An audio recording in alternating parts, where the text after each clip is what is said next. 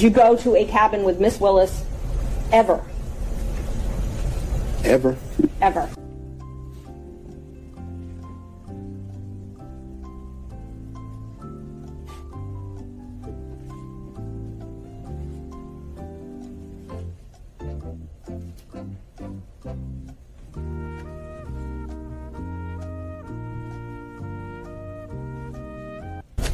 I just had to share that because I just thought that was super funny. I'm just a reminder of how uh, absolutely fraudulent and how deep down and dirty Fani and company are just the biggest group of liars ever to really be in front of cameras uh, in a court.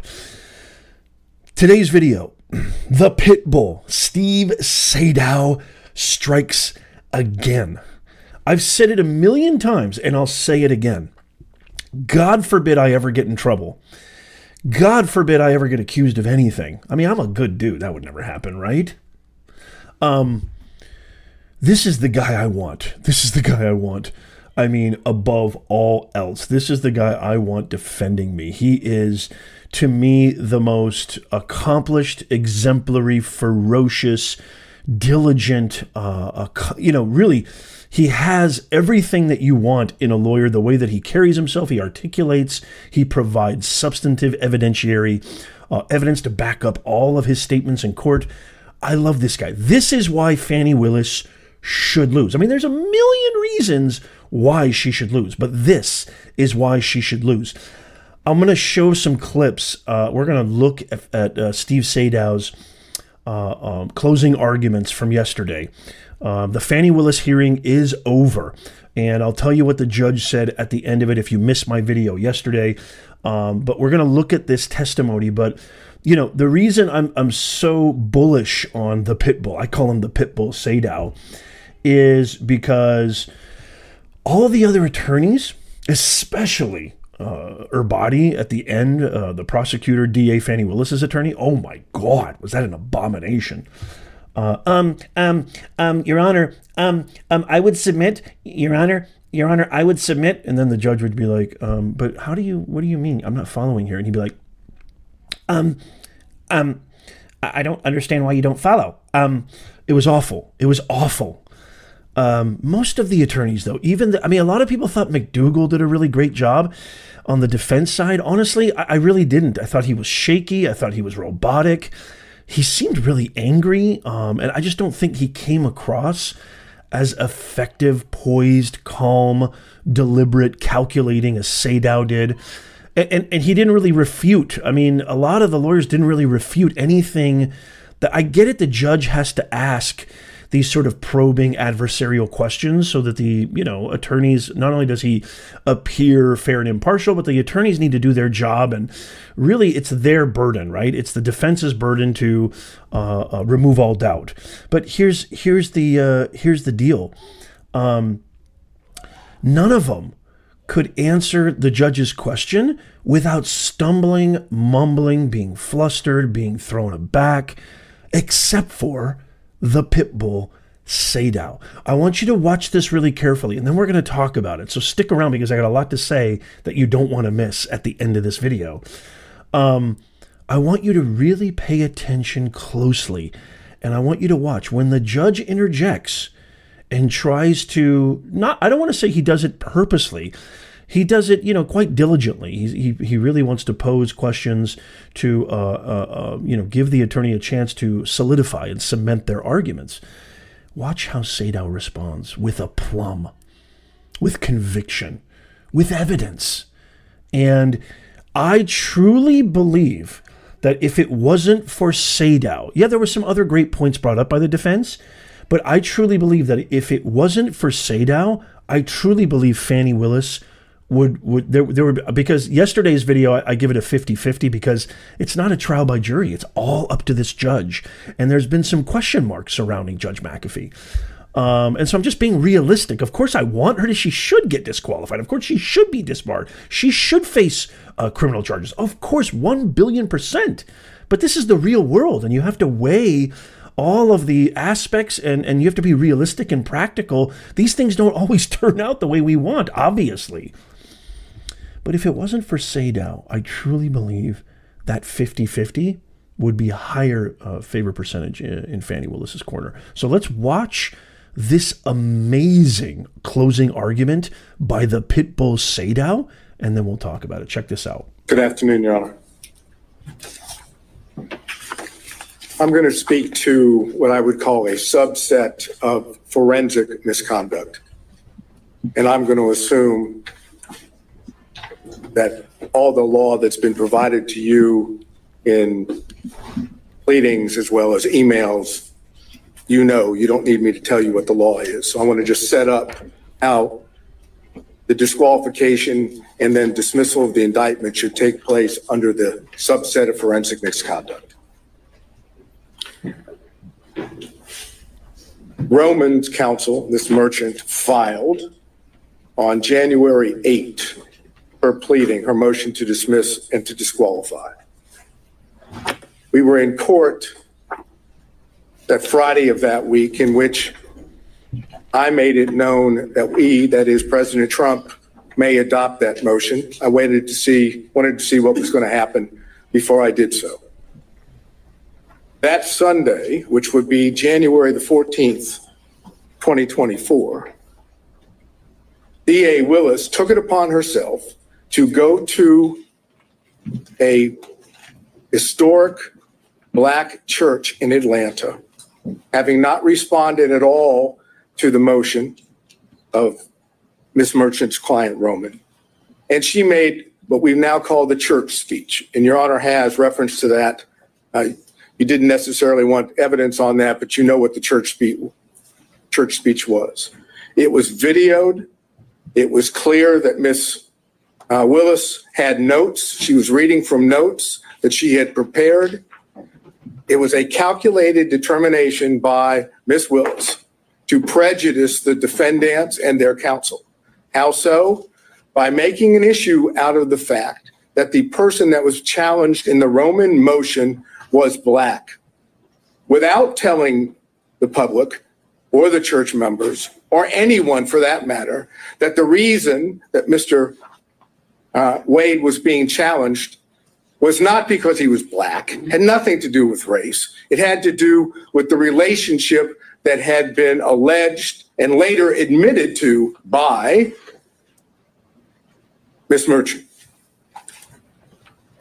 Miss Willis took full opportunity to prejudice the defendants and then comes along later in a pleading and says it wasn't designed or intended to be at the defendants at all or the defense counsel, which with all due respect is just nonsense. The purpose of that was to get public sympathy, public empathy for what Miss Merchant had already alleged in her motion. Now, that was a violation of the professional rules of conduct. It was a violation of 3.8 G. There's no question about it. It wasn't in response to anything that was said. It was a public statement, extrajudicial, for the purpose of making a comment upon the defendants. W- Would, it would be in response to a motion that was But filed. it wasn't filed in a response, in a pleading. It was filed in response to a motion. And the motion were allegations made. As I, s- if Ms. Willis wanted to respond at that point, she could have said the facts of the matter. Instead, she misstated what the, re- the situation was, took advantage of the opportunity, an ethical violation, and the ethical violation makes it clear that you must refrain from making extrajudicial comments that have a substantial likelihood of heightening public condemnation of the accused. Can you think of anything more that would heighten public condemnation of the defendants than alleging that defense counsel and the defendants were making their motion based on race and religion?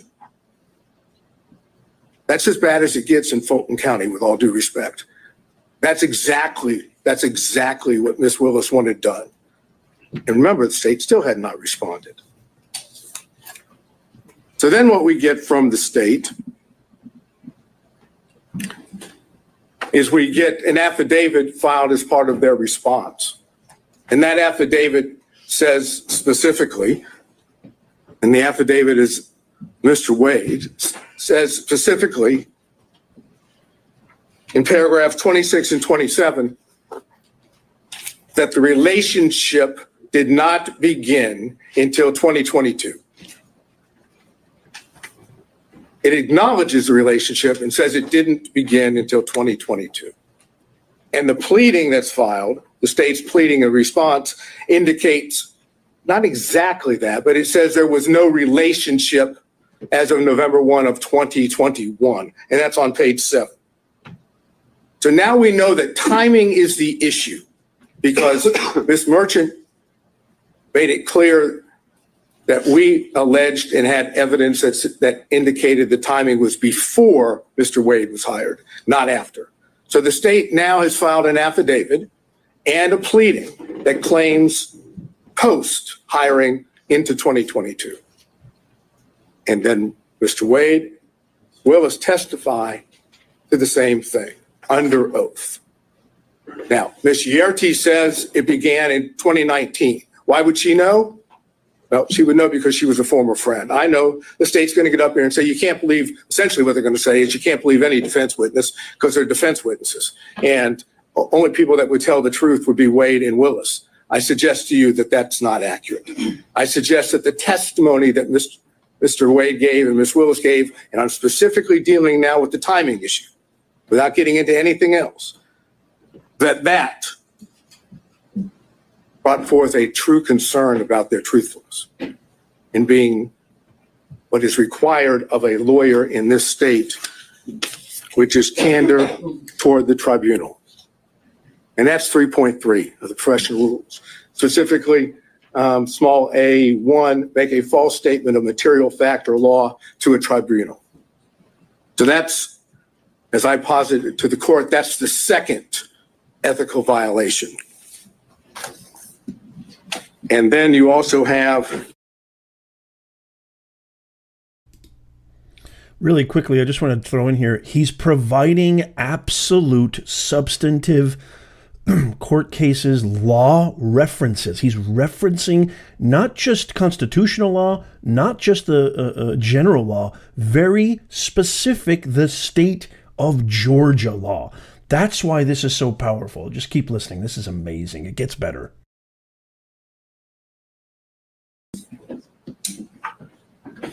8.4 of the, of the professional rules, it says it's a violation of the Georgia Rules of Professional Conduct for a lawyer to, and that's A4, engage in a professional conduct involving dishonesty, fraud, deceit, or misrepresentation. Now, do you have to find that Wade and Willis lied? No. What you need to be able to find is that there is a concern, a legitimate concern based on the evidence in this case about their truthfulness. A legitimate concern about the truthfulness, which equates to an appearance of impropriety. Because once you have the appearance of impropriety under forensic misconduct, the law in Georgia is clear, that's enough to disqualify. So why should you find there's a concern with their truthfulness? Yeartie is the first one. You have that testimony. But then we go to what is the most obvious indication that Willis and Wade were not truthful on the point of timing, and that's Bradley. Defense Exhibit 26 came into evidence. Defense Exhibit 26 comes in and says,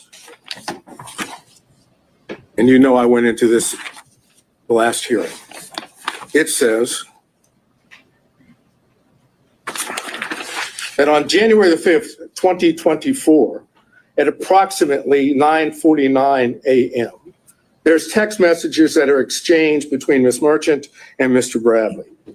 And the text messages go like just date, and that's from Ms. Merchant. Ms. Merchant says, do you think it started before she hired him? Bradley, who we now know from Defense Exhibit 39, has been texting with Ms. Merchant for a number of months. This is not the first time. This is months within the, the communications between the two. Mr. Bradley says, absolutely. Watch what protein shakes do to your body. This is a protein drink. You've got almond butter. Absolutely. Now, absolutely is not a speculative word. That's not speculation. That's a definitive statement. And Bradley then unprompted says this, and unprompted is important. It started when she left the DA's office and was a judge in South Fulton. It goes on, Ms. Merchant says, or he, she liked, it started when she left the DA's office with the appropriate um, emoji or whatever one would call it to say it was liked. And then Ms. Bradley, Mr. Bradley say they met at the municipal court CLE conference. Again, unprompted.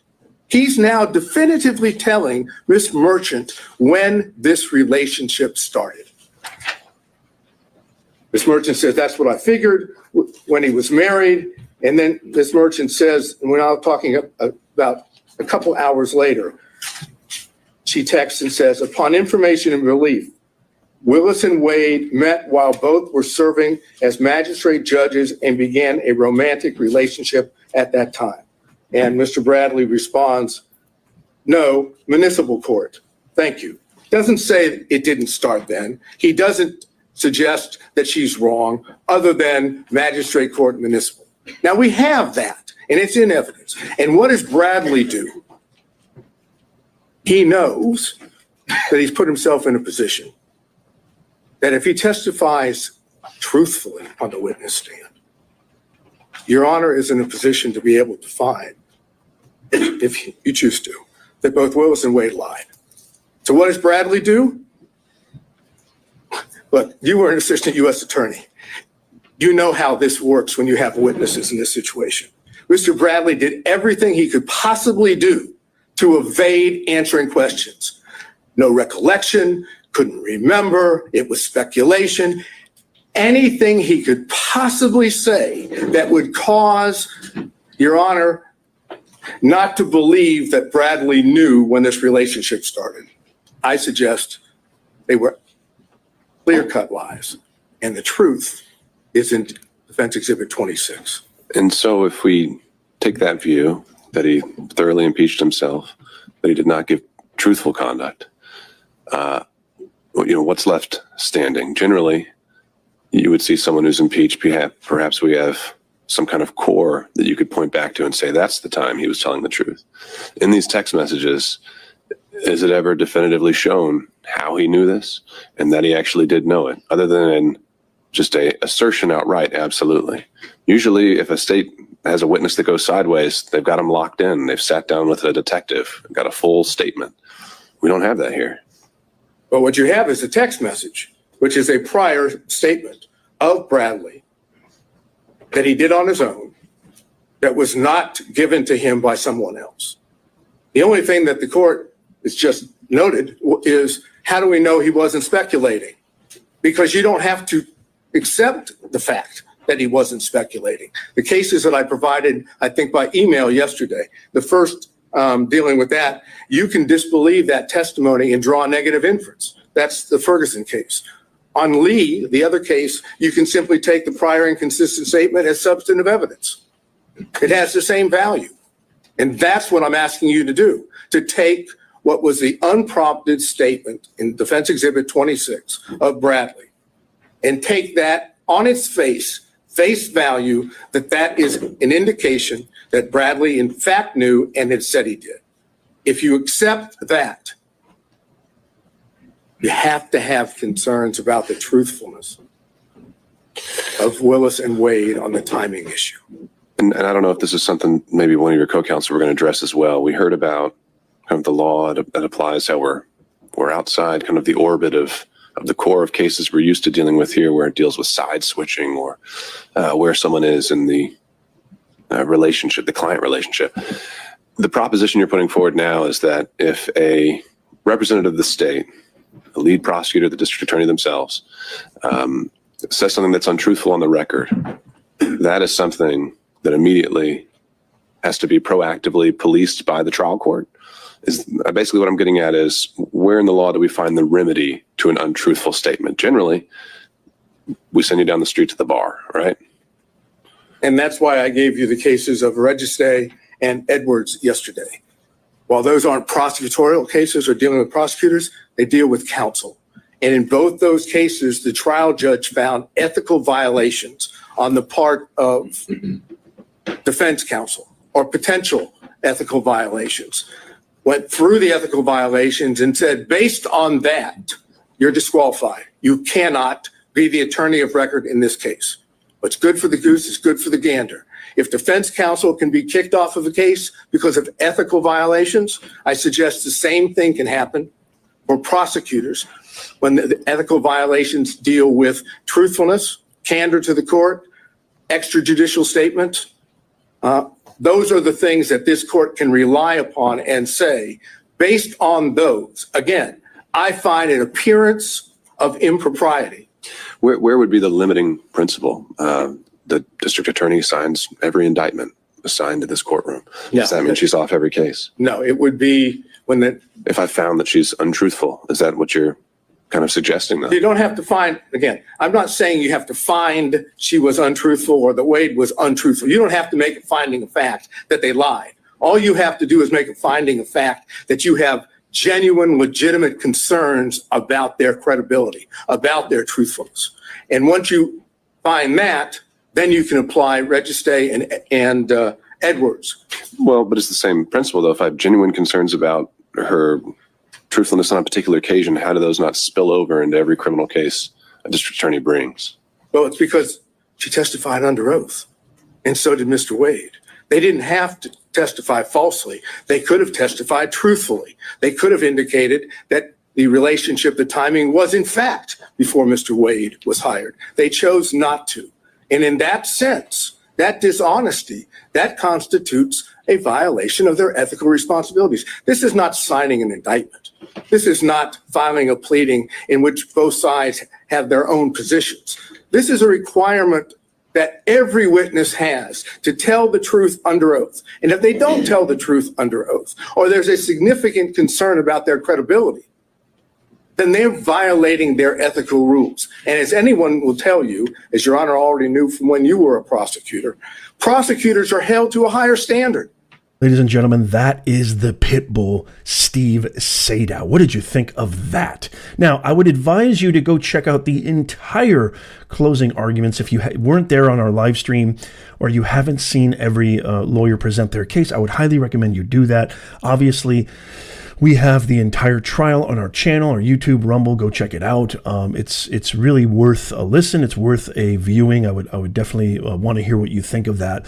But this is the difference. This is the difference. Is you can see that Sadow is presenting every single argument with actual context. What does that mean? The context is not this general kind of th- pulling things out of thin air. The context is the state of Georgia, Fulton County. He is bringing up cases. He is bringing up legal precedents, legal laws that are actually enforced and passed in the state of Georgia, where councils have been removed. Councils have been disqualified for ethics violations. And he points out very effectively he points out that in those cases, in Georgia state uh, uh, uh, court cases, those councils were not prosecutors.